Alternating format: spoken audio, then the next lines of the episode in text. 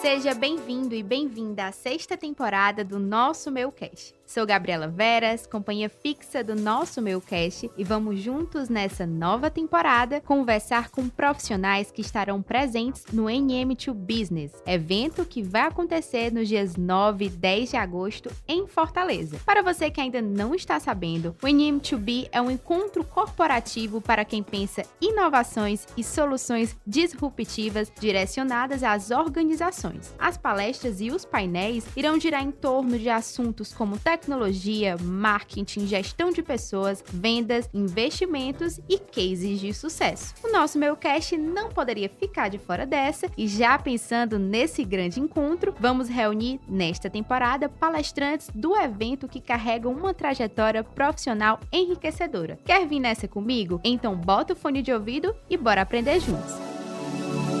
Começa agora o nosso Meio-Cast, um oferecimento Nosso Meio. Acesse nossomeio.com.br.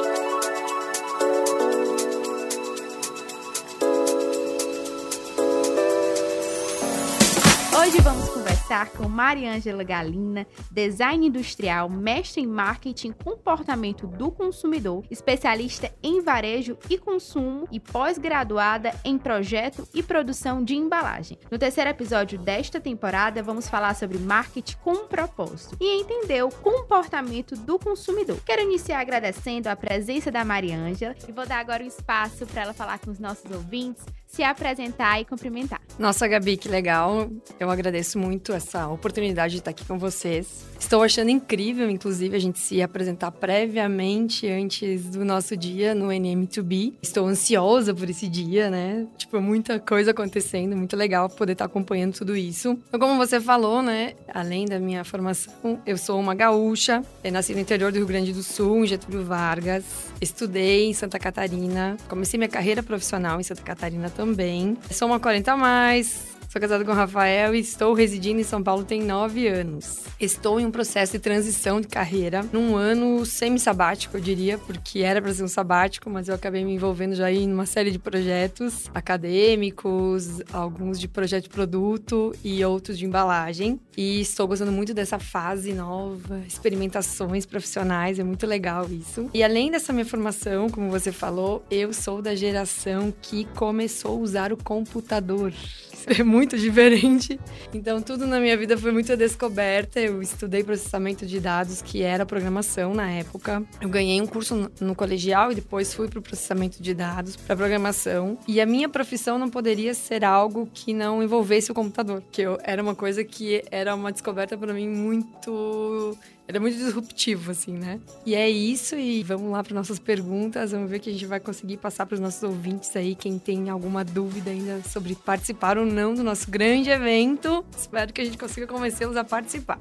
Mário, eu queria começar a nossa conversa entendendo sua trajetória acadêmica. Eu vi que você se graduou em desenho industrial, design industrial, e eu achei muito curioso. Eu queria saber como é que surgiu o interesse por essa área. Foi algo desde o colégio aí que veio se alimentando que você decidiu seguir aí por esse caminho. Então, essa é uma história boa porque ela é, podcast é legal porque dá para contar um pouco de história, né? Então, na minha família, minha família é muito humilde, meus pais sempre deixaram muito claro que para mudar a nossa realidade a gente precisava estudar, então eles sempre incentivaram muito o estudo, né? E na minha adolescência, quando eu estava ali definindo minha carreira, a minha mãe ela assinava algumas revistas, minha mãe é costureira, então ela assinava algumas revistas de moda e ela me dava um agradinho que era a Capricho, que eu adorava ver moda e ver a diagramação, né? Então, eram muitas fontes de textos, muitas cores. Eu recortava e colava e construía as minhas revistas, digamos assim. É, eu nem sabia, mas esse já era um insight que eu gostava de design, né? E aí a minha mãe também assinava a super interessante para que eu pudesse ler. E lá vieram as profissões do futuro. E tinha o design nas profissões do futuro. E eu gostei muito. Só que como, né? Lá no interior do Rio Grande do Sul, como que eu ia chegar até esse design? Aí meu pai comprava jornal aos domingos também pra gente ler. E eu vi que algumas universidades tinham um curso que era parecido com design, que era artes visuais, em duas universidades federais, que era em Santa Maria e Florianópolis. Nesse processo todo, eu fui pro cursinho, eu e minha prima Gláucia, e lá no cursinho vinha também algumas listas de universidades que tinham seus cursos que estavam ofertando seus cursos. A Gláucia decidiu ir por uma universidade que era no Oeste Santa Catarina, né? Porque a gente já tinha tentado um ano na federal, não tinha conseguido passar. E aí eu também achei legal esse curso de Santa Catarina, porque lá tinha dois vieses do design. Tinha o design gráfico e o design industrial. E aí eu apresentei pro meu pai, e falei, não, não tem condições, você tem que passar na federal. Eu, poxa vida, né? Não vou. Aí a Gláucia foi, Mariel também ingressou, que é, que é irmã dela. As duas entraram na universidade e elas começaram a me subsidiar de informações. Como que fazia, onde que era. Eu olhava no mapa, qual era a cidade, que era o mapa físico, que eu sou daquela, da geração que não tinha Google, né? Era tudo livro, revista, jornal. Então, eu ficava, ficava me subsidiando de informações e eu me preparando, porque alguma mágica tinha que acontecer, porque eu queria fazer esse curso de desenho industrial. Aí meu pai conseguiu aposentar. Ele aposentou um pouco mais jovem, assim, ele era agricultor, né? E aí ele falou assim: olha, tá vindo minha aposentadoria, vou poder pagar essa faculdade aqui pra você. Se é isso mesmo que, as, que você e suas primas estão falando, eu, você vai. Eu falei, é isso mesmo, pai. Então saí correndo aí. Ah, no segundo semestre, a Glaucia me inscreveu no vestibular, fui lá, passei e comecei o curso. E foi uma coisa assim que foi abrir as portas do mundo para mim, porque o design ele tinha uma coisa projetual, sistêmica, né? O desenho industrial ele é muito amplo. Então, a universidade era nova, tinha uma oficina de prototipagem de produto que me encantava muito poder fazer aquilo, manipular materiais. Foi uma escolha super assertiva. Eu gostei muito dessa oportunidade, eu aproveitei muito essa oportunidade. Eu tinha muita curiosidade, então eu colava muito nos professores, assim, eu queria saber tudo e eu aproveitei mesmo, assim, foi um momento bem marcante na minha vida. Inclusive, durante a graduação, você foi sócia proprietária da agência Besouro Design, onde teve a oportunidade de construir diversos produtos. E eu queria que você contasse um pouco sobre a agência e saber qual foi, como foi a sua primeira experiência na área. Bom, essa experiência ela foi fundamental para mim. É, nos dias de hoje, a Besouro seria uma startup. Ela nasceu na sala de aula, no terceiro semestre. Eu e mais três colegas, muito ousados e criativos, né? Começamos a projetar. Foi um ensaio empreendedor mesmo. Os meninos até hoje são empreendedores, eles continuaram com seus projetos, né? Suas carreiras. Eu que decidi por outro caminho. E na época a gente projetou móveis, a gente projetou marca, né? A gente fazia branding de algumas empresas da região, a gente projetou calçado, a gente identificava um negócio negócio em potencial, assim, na região, e a gente oferecia um projeto. E assim, não era qualquer identificação. A gente assinava uma revista que era Arc Design e a gente via que tinha uma indústria na região que projetava móveis para Tokstok. Nossa, os olhos brilhavam. A gente ia lá oferecer projeto. E os empresários, assim, eles tomavam por surpresa, né? Mas quando eles viam o resultado, eles adoravam, né? Eles queriam saber mais, eles queriam saber como que a gente construía tudo aquilo, porque a gente entregava um projeto bem completo. A gente entregava a marca, a gente entregava o slogan, a gente é, entregava uma arte toda elaborada, um 3D, material técnico. Então era uma coisa que realmente não era qualquer entrega. A gente tinha o objetivo de ser muito bom no que a gente queria fazer, né? Isso era meados de anos 2000, a gente já pensava em sustentabilidade e dentro desses projetos, um dos últimos foi o que a gente mais se dedicou a ser um projeto sustentável, que foi é, um desafio da universidade. A gente se dividiu em dois grupos, inclusive, e a gente projetou um solado de calçado a partir de pneu, que era um projeto mais do Pablo e, do Clayton. E eu e o Rafael, a gente produziu uma papete de borracha natural, que era extraída na Amazônia. Também a gente leu na nossa revista. E eu entrei em contato com a Universidade de Brasília.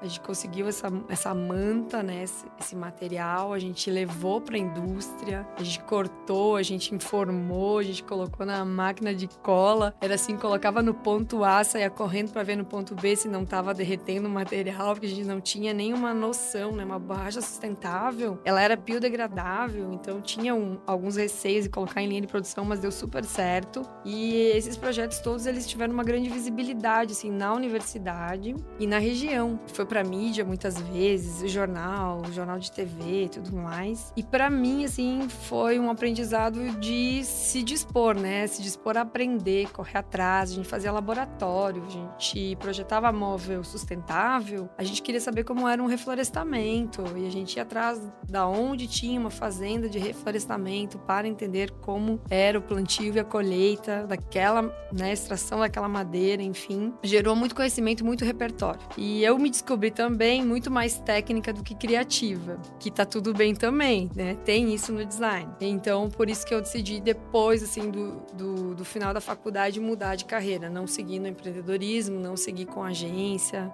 e tudo mais. Foi isso que, que aconteceu. e dois anos depois da graduação, você se especializou na área de embalagem, produção de embalagens e projetos. Queria saber o que é que você fez você escolher essa especialização. Acredito que quando você se percebeu menos criativa e mais técnica, acho que foi uma das coisas que lhe guiou por esse caminho, né? Foi sim. Então, pela experiência da Besouro, eu achava que eu ia projetar móveis ou calçado. Inclusive, a gente fez até um laboratório é, no, em Novo Hamburgo, porque lá tinha a fábrica da Melissa, que a gente enlouquecia com calçado injetado, né? Mas não, não, não foi isso que, que me guiou profissionalmente. Eu acabei participando de um processo seletivo na indústria de alimentos, que foi uma vaga que apareceu lá na universidade mesmo, e entrei na indústria, que também tinha uma pegada de algumas coisas que eu gostava, que era embalagem e processo industrial. Só que na prática não era aquilo que eu imaginava, né? Era outra coisa, eu tive que aprender tudo, era tipo, era outra faculdade. Eu tive poucas aulas de projeto de embalagem e eu não imaginava o quanto técnica essa era essa atividade. Então, é para valorizar o meu trabalho, eu busquei a especialização na área. Então, foi super importante compreender sobre materiais e processos, sobre a parte técnica da embalagem, que era o dimensional, sobre impressão, sobre manipulação em linha de produção. E nessa especialização eu consegui ver tudo isso. Lá na indústria, né, eu consegui levar o meu conhecimento de design e com a ajuda dos meus colegas, minha coordenadora na época, aprender sobre a parte técnica de dizeres de rotulagem, que era um outro universo extremamente complexo. Mas por essa especialização eu consegui ter uma noção do todo daí. E aí eu consegui desempenhar bem minha função na indústria. E você somou 16 anos de experiência na Seara Alimentos e se dedicou como gestora na área de artes gráficas e registro de produtos. Eu queria saber como é que você administrava projetos dentro de um indicador de alta performance. E eu queria saber como é que foi viver essa experiência dentro da empresa e quais são os verdadeiros desafios que você sentiu em gerir pessoas e lidar com isso, em estar nessa posição de gestão. Então, muito legal essa pergunta, porque primeiro que eu me formei já comecei essa jornada na Seara. E é meio raro as pessoas ficarem tanto tempo numa mesma empresa empresa, né? É, e mesmo a Seara não sendo uma mesma empresa, porque ela foi incorporada muitas vezes. Então, o primeiro processo que eu passei que era uma coisa muito inédita foram essas incorporações, né? Depois foi que eu sentei em todas as cadeiras. Eu comecei como designer júnior e eu encerrei como gerente de área. Isso foi muito importante, ter essa é, esse crescimento, né? Eu acho isso fundamental para você desempenhar uma boa carreira numa empresa. É um trabalho que foi um trabalho que eu adorava, mas eu tinha um plano de carreira que eu precisava respeitar comigo mesmo. Então, por isso eu resolvi é, mudar depois desses 16 anos. A indústria de alimentos ela é muito complexa, né? Ela tem um, uma complexidade enorme e a minha área era uma área fim de projeto de produto. Então, todas as áreas davam seus inputs, eu tinha que fazer uma organização no processo e sair dali um produto que era a embalagem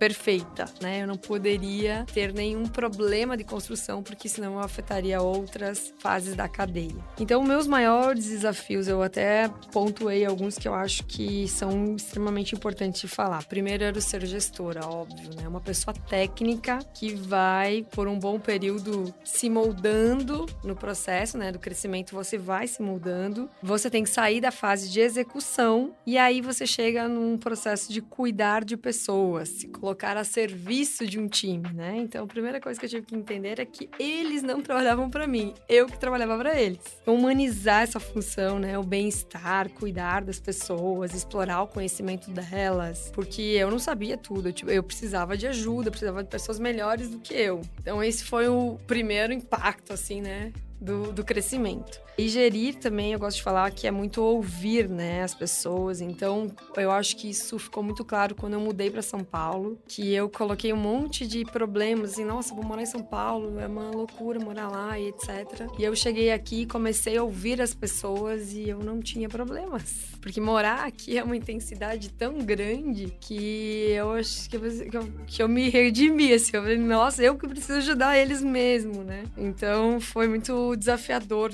é, me ver nessa função. E logicamente, né, não me considero que foi perfeita, não considero que foi perfeita, foi, fui uma imperfeita gestora, mas tentei fazer sempre o meu melhor. Isso é muito legal. Outra questão que pegava muito dentro desse processo todo de mudança da empresa era a complexidade que o negócio exigia, né? Essa performance. Então, gerir projetos em um indicador de alta performance requer algumas questões que, que fica até meio, até meio ruim colocar isso como um desafio, mas a gente tinha que modelar processos. E no começo era meio Fordismo mesmo, era repetiu, repetiu, padroniza. Não tinha jeito. Então, o padrão, ele fez parte do indicador de de garantia de entrega, de qualidade, de tempo, de volume. Praticamente quase era zero o nosso desvio. E também não era eu que esse padrão, eram as pessoas, né? Então é o saber ouvir ali, né? O provocar as situações, como a gente pode fazer melhor. E tinha que ter essa noção, essa visibilidade aí do processo para poder garantir essa performance. E a terceira condição que eu acho que numa empresa global interfere muito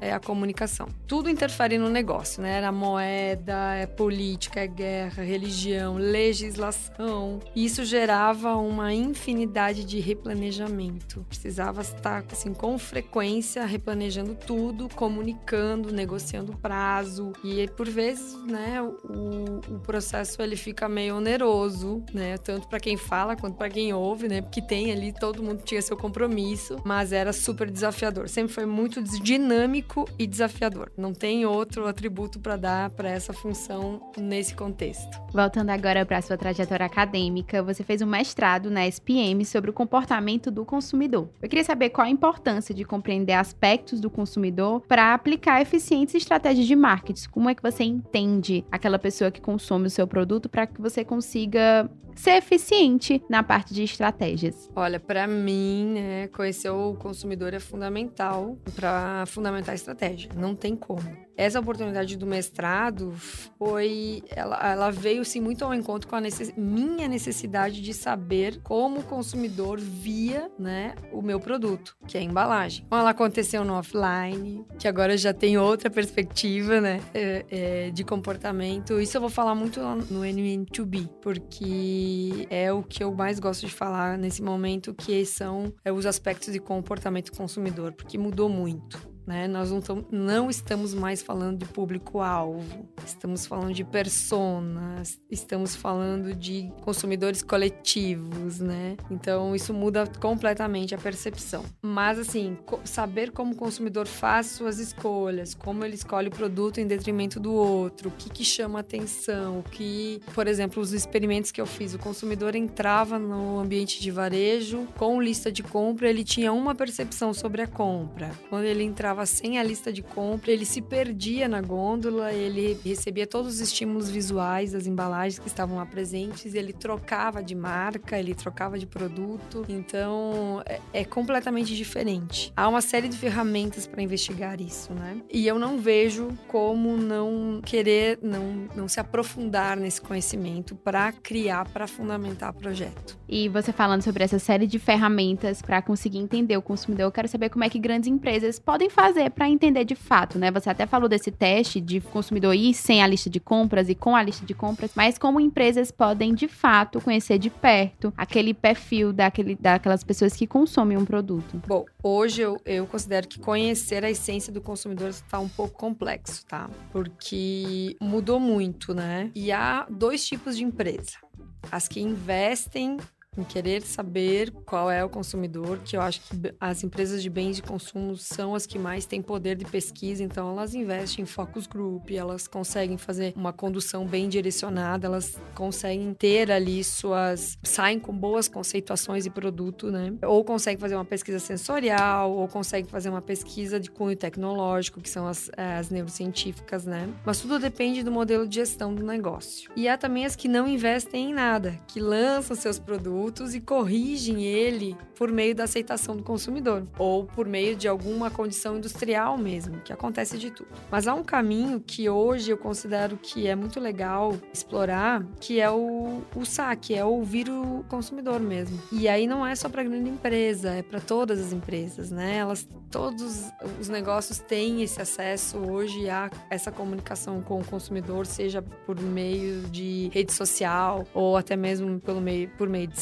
e precisa transformar isso em dados, né? É uma função mais customizada, mas ela traz um respaldo de pesquisa, ela, ela traz um respaldo de conceituação de produto. Então, eu acho que há muitos modelos, há como chegar ao, a algum perfil, e o que a gente não pode fazer é não ter esse perfil, ao meu ver. E você concluiu, voltando também agora um pouco mais esse aspecto acadêmico, você concluiu no final do ano passado um MBA sobre varejo físico e online. Além disso, você atua como professora orientadora em projetos de MBA no varejo. Eu queria saber, você é inserida nesse contexto acadêmico, sabe dizer aí quais são as grandes transformações e tendências que o varejo vem passando? A grande transformação para mim é o varejo online, né? O pós-Covid aí ele trouxe essa condição e tem muita coisa para se fazer no online que pode gerar muito destaque de marca ainda. O consumidor, ele tem algumas dificuldades na escolha, porque ele precisa de alguma condição para escolher melhor no online. E hoje eu vejo a reputação do produto como uma, uma condição primordial, que eu acho muito legal a gente se posicionar com relação a produto, é que a gente se posicionar com relação ao, à nossa percepção quanto à marca, desde que ela seja agregadora, né? Quando a gente tem uma condição negativa, eu sugiro que é melhor expor lá no saque, né? Não se expor em rede social, porque eu acho que tem precisa entender primeiro, antes de a gente se expor, que às vezes eu vejo cada reclamação que fala muito mais sobre a pessoa do que sobre a marca, sobre o produto, enfim, não é legal isso. Tem o Reclame Aqui também, que é uma base que dá uma referência boa sobre produto. E eu acho que, além disso, eu acho que as informações de futuro elas serão muito pautadas em algoritmos, que são a grande chave da transformação. Pelo algoritmo, é possível criar um perfil de consumo, é possível trabalhar com preferências, com intolerâncias. É possível indicar o melhor produto, personalizar uma oferta, personalizar uma receita. É, vai muito ao encontro do que o consumidor quer, que é a experiência, a praticidade e a economia. Para o varejista, o algoritmo também vem ajudar, né? Ele elimina produtos de baixa rotatividade, ele promove produtos de boa aceitação, então ele melhora o mix, melhora a rentabilidade. Eu não vejo o varejo é, se desenvolvendo sem essa ferramenta. Tem muita mudança acontecendo entre o varejão e o, e o varejo do bairro também, que são. Aí eu acho que eles também vêm a agregar com relação ao online. Tudo vai estar muito interligado, mas o online vai crescer cada vez mais. Eu estava pesquisando sua trajetória no LinkedIn, vi uma postagem que você colocou uma frase que você disse que chamou muito a sua atenção. Vou até ler aqui com abre aspas. Embalagem não é lixo. Design tem um poder de transformar e o consumidor também é protagonista. Eu achei muito interessante essa frase, queria que você comentasse um pouco sobre ela, sobre essas transformações do perfil do consumidor mesmo, sobre sustentabilidade. O que é que você poderia explicar aí para os nossos ouvintes sobre essa frase que você destacou? É muito legal, Gabi. O meu produto é embalagem né? O que eu quis fazer nesse post realmente foi chamar atenção para uma transformação que não está fácil de acontecer. O foco hoje ele é muito voltado para a embalagem como vilã do meio ambiente, né? Como uma poluidora, enfim. Mas o que o consumidor não sabe é que todas as embalagens são recicláveis né? Então, assim, que a coleta seletiva ela é muito importante. E a gente não tem coleta seletiva no nosso Brasil em todas as cidades.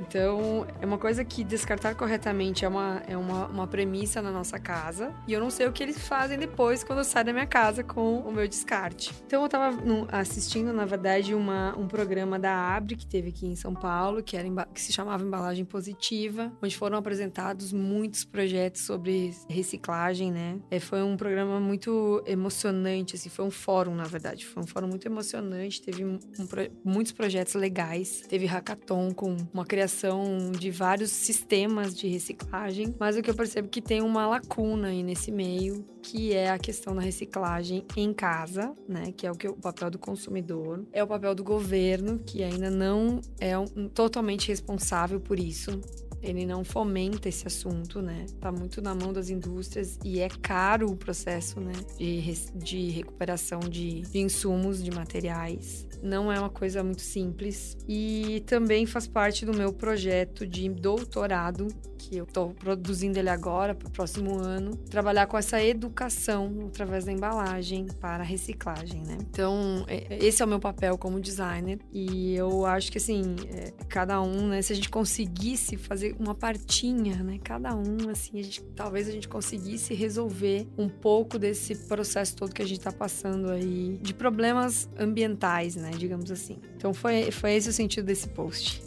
Mari, eu vi. A gente conversando aqui, né? Eu vejo que você se percebe muito, né? Inclusive no começo da sua, da, na sua graduação, na, na época da, da Besouro, você já tinha essa percepção. Ah, eu sempre fui uma pessoa mais técnica, menos criativa e tudo bem. E, inclusive, você compartilhou comigo na pré-conversa que a gente teve que você fez mentoria profissional para ter essa noção, para tomar decisões estratégicas profissionalmente. Queria que você compartilhasse um pouco dessa mentoria que você vivenciou e a importância de ter esse olhar estratégico para as decisões profissionais que você vai tomar, de ter noção do que é que eu quero pro futuro, né? Sim, isso é muito legal também. Isso vem muito da minha casa, porque minha mãe sempre incentivou terapia, desde que a gente era criança. Mas o meu perfil profissional, assim, pessoal, muito mais pessoal, eu acho que é muito movido a desafios. Eu gosto de desafios e eu tinha uma preocupação em me manter muitos anos é, numa cultura e numa função. Outro ponto que também, quando a gente vai ficando muito tempo na mesma empresa, a gente acha, e algumas pessoas ainda falam pra gente, que a gente não sabe fazer outra coisa. E é uma coisa coisa. Isso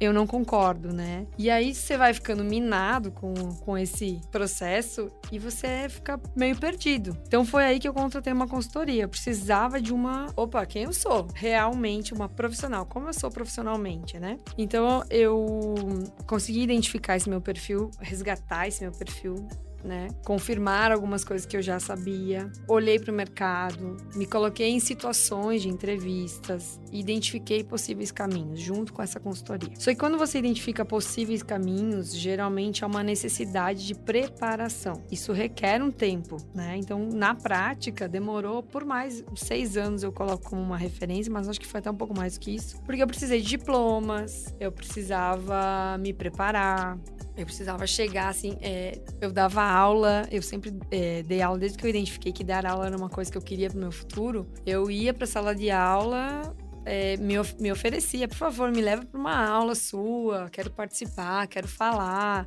eu precisava disso para criar o meu currículo, para construir esse, esse processo, né?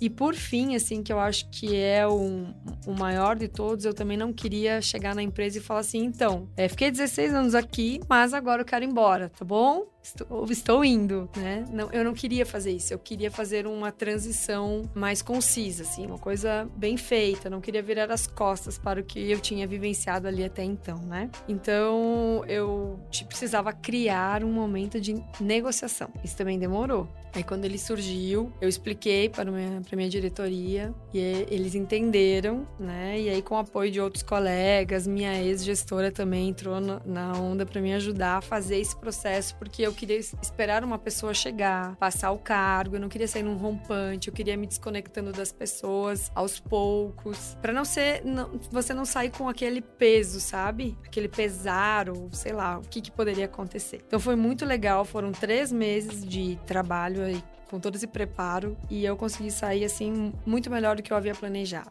Que eu acho isso é legal também. Então, mais um case aí, eu acho que foi super sucesso para mim. E agora é só seguir a minha trilha de futuro aí, que vamos ver o, que, que eu vou inventar.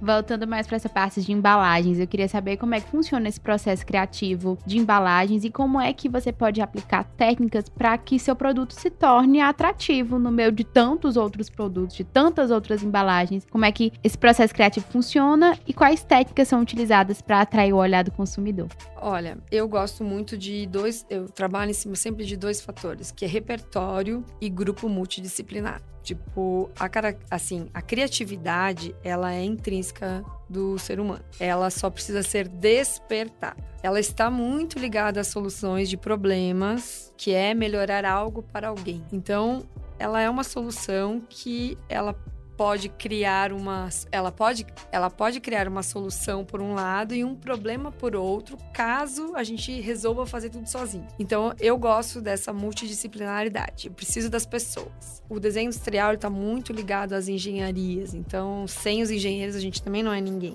Eu gosto também de olhar os pontos chaves, vejo as implicações, né? O que, que eu não consigo resolver com o meu repertório. Então, acho que isso é uma característica do meu processo. E aí eu consigo é, entregar soluções mais eficientes. E repertório, para mim, ele está muito voltado não só ao que você lê ou o que você vivencia é, primariamente, né? Tá muito ligado ao que você experimenta, né? Então, eu acho que essa é uma condução criativa fundamental, se colocar em experimentação. E aí a experimentação é comida, é viagem. É, eu já passei por situações que eu viajei sozinha e eu tive que estudar para gerar uma conversa com algumas pessoas, porque eles queriam saber tanta coisa sobre o meu país que eu não sabia, que eu amanhã eu volto conversar com vocês, sabe? Então acho que isso é legal você você ter esse horizonte amplo. Aí você traz soluções. Eu vi que você participou de um grupo de pesquisa científica chamado Neurociência aplicada ao marketing. Eu queria que você contasse qual a importância de entender o ser humano para assim convencê-lo a comprar um produto ou serviço. Como é que a neurociência se envolve aí com o marketing nesse aspecto?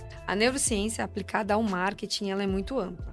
E esse projeto eu participei, ele nasceu, na verdade, a partir da minha dissertação de mestrado. Meu orientador, que hoje é meu mentor, né, o professor Eduardo Spers, e a coordenação do curso lá da SPM, começaram a buscar interessados em pesquisas e iniciações científicas para usufruir do laboratório de varejo que a SPM tem, que é muito legal, e das tecnologias que estavam disponíveis naquele momento, que era o eye tracking, que a gente tinha o óculos e tinha um eye tracking fixo para computador. Então a gente começou a produzir né, estudos de comportamento, mas com cunho científico mesmo. Então, durante esse processo que, que eu estive lá, durante esse período que eu estive lá, eu falei sobre congruência de embalagem, que eram as embalagens similares e o como elas interagiam com o consumidor, o quanto elas ajudam, o quanto elas confundem no ponto de venda. É, teve uma outra colega que falou sobre atributos é, de saudabilidade nas embalagens, que é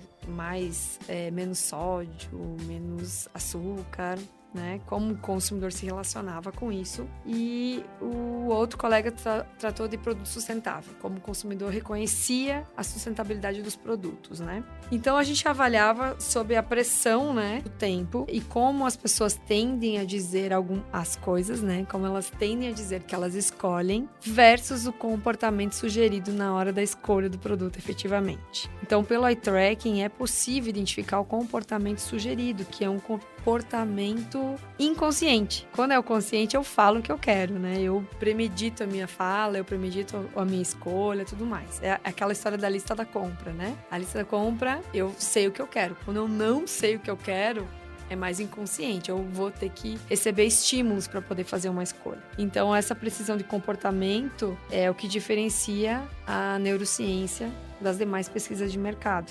E foi muito legal poder participar disso. Foi incrível esse conhecimento. Eu não tinha nenhuma noção é, disso naquela época e isso me faz hoje cada vez mais querer pesquisar sobre né, comportamento do consumidor.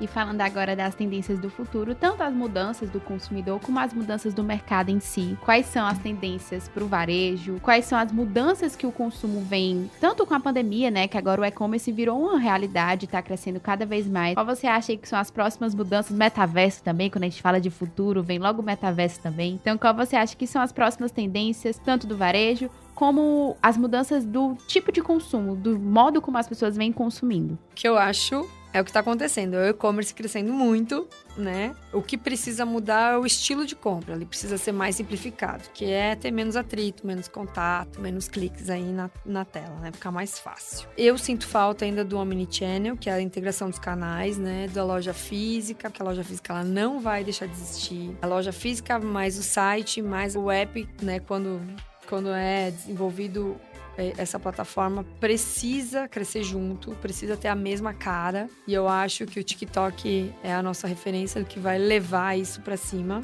essa, essa construção para cima. É, metaverso eu vejo crescendo, por mais que me parece que pararam um pouco de falar, porque tanta coisa vem acontecendo, né? Mas eu não vejo o metaverso fora disso também, porque ele facilita a compra do online. Posso me projetar, eu posso me ver vestindo, me maquiando, testando um óculos, enfim. E ainda tem outras tecnologias que estão sendo exploradas, que é inteligência artificial, realidade aumentada, blockchain, web 3.0. Então, para os desenvolvedores, é um prato cheio de desafios aqui, né? Tem que conhecer muito de tecnologia, é, estudar muito sobre quando você for né, se colocar em condição de projeto que envolva alguma dessa tecnologia, tem que estar bem preparado para conseguir né, avançar numa, numa condição que não é hoje a nossa realidade. É, inclusive, eu, eu, gosto de falar desse exemplo, que há poucos dias eu vi um post de uma, de uma ferramenta Google, que era uma inteligência artificial, é, similar a um GPS, que auxiliava a localizar uh, uma lista de compras que você havia colocado aí, né, associada a esse GPS, no ambiente de varejo, no ambiente físico. Então, você chegava no ambiente, abre o app, ele dá o pontilhado no chão para você chegar na sua prateleira, e em cima da prateleira aparece a oferta, aparece o teu produto. Então você pode olhar tanto sobre prateleira quanto pelo chão para poder localizar seu produto. E aí eu não tenho dúvida que tinha um algoritmo envolvido nesse processo, porque ele já ia favoritar meu produto. Numa próxima visita nessa loja, eu tenho certeza que já estaria me mostrando alguma coisa, tipo uma oferta ou fazer algum tipo de monitoramento, né? E eu achei isso sensacional. Uma coisa super prática, uma coisa óbvia, né? GPS já é uma realidade nossa, né? Eu já tenho o Google Maps aí e aplicou dentro do varejo. Achei incrível esse exemplo, sabe? E você que quer aprender mais com a Mariângela, agora falando com os nossos ouvintes, gostaram aí, que querem saber, aprofundar ainda mais os conhecimentos, a Mariângela vai estar no NM2B com a palestra sobre estratégias de marketing com foco em produto e comportamento do consumidor. Então não perca essa oportunidade de participar. Entre no Instagram, no perfil do Instagram, NM2Business e se inscreva inscreva apertando no link da bio. E agora eu quero saber da Mari qual a expectativa dela pro evento, que, se ela já esteve aqui em Fortaleza e o que é que ela vem preparando aí para esses dias. Nossa,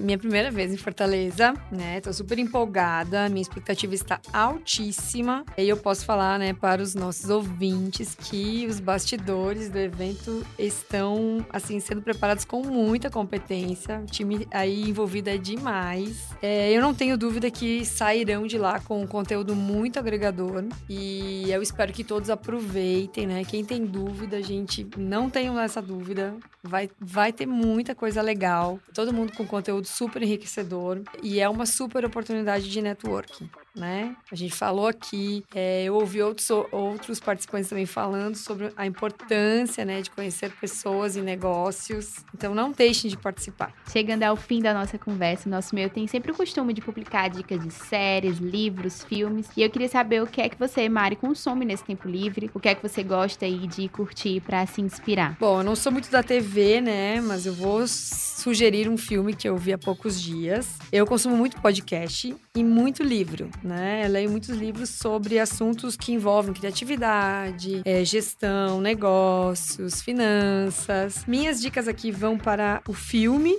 Arremessando Alto, com o autor Adam Sandler, que traz lições de liderança e equilíbrio emocional, que eu achei fantástica a história. E o livro é, se chama Originais: Como os Inconformistas Mudam o Mundo, de Adam Grant. Não é uma pegadinha, dois Adams mesmo. É, que trata esse livro de criatividade atividade, é, como defender ideias, né, como se posicionar dentro das organizações. É um bom exercício de autoconhecimento e criatividade.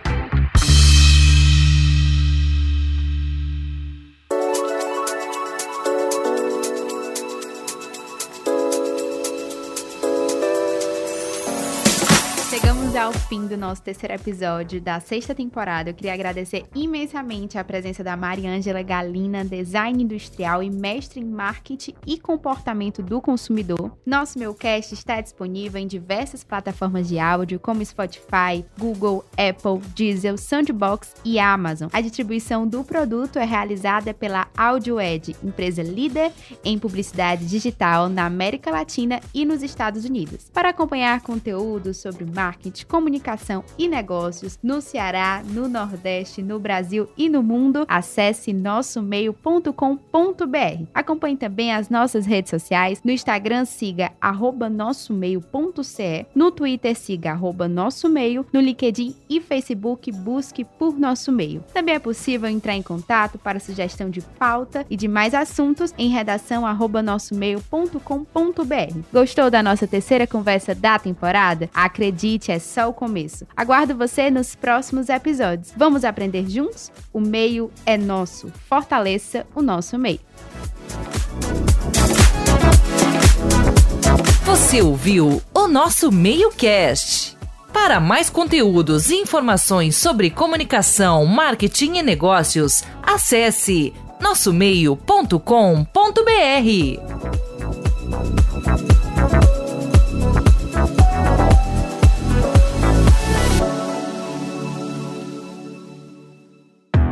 Esse podcast foi produzido e editado nos estúdios da AudioEd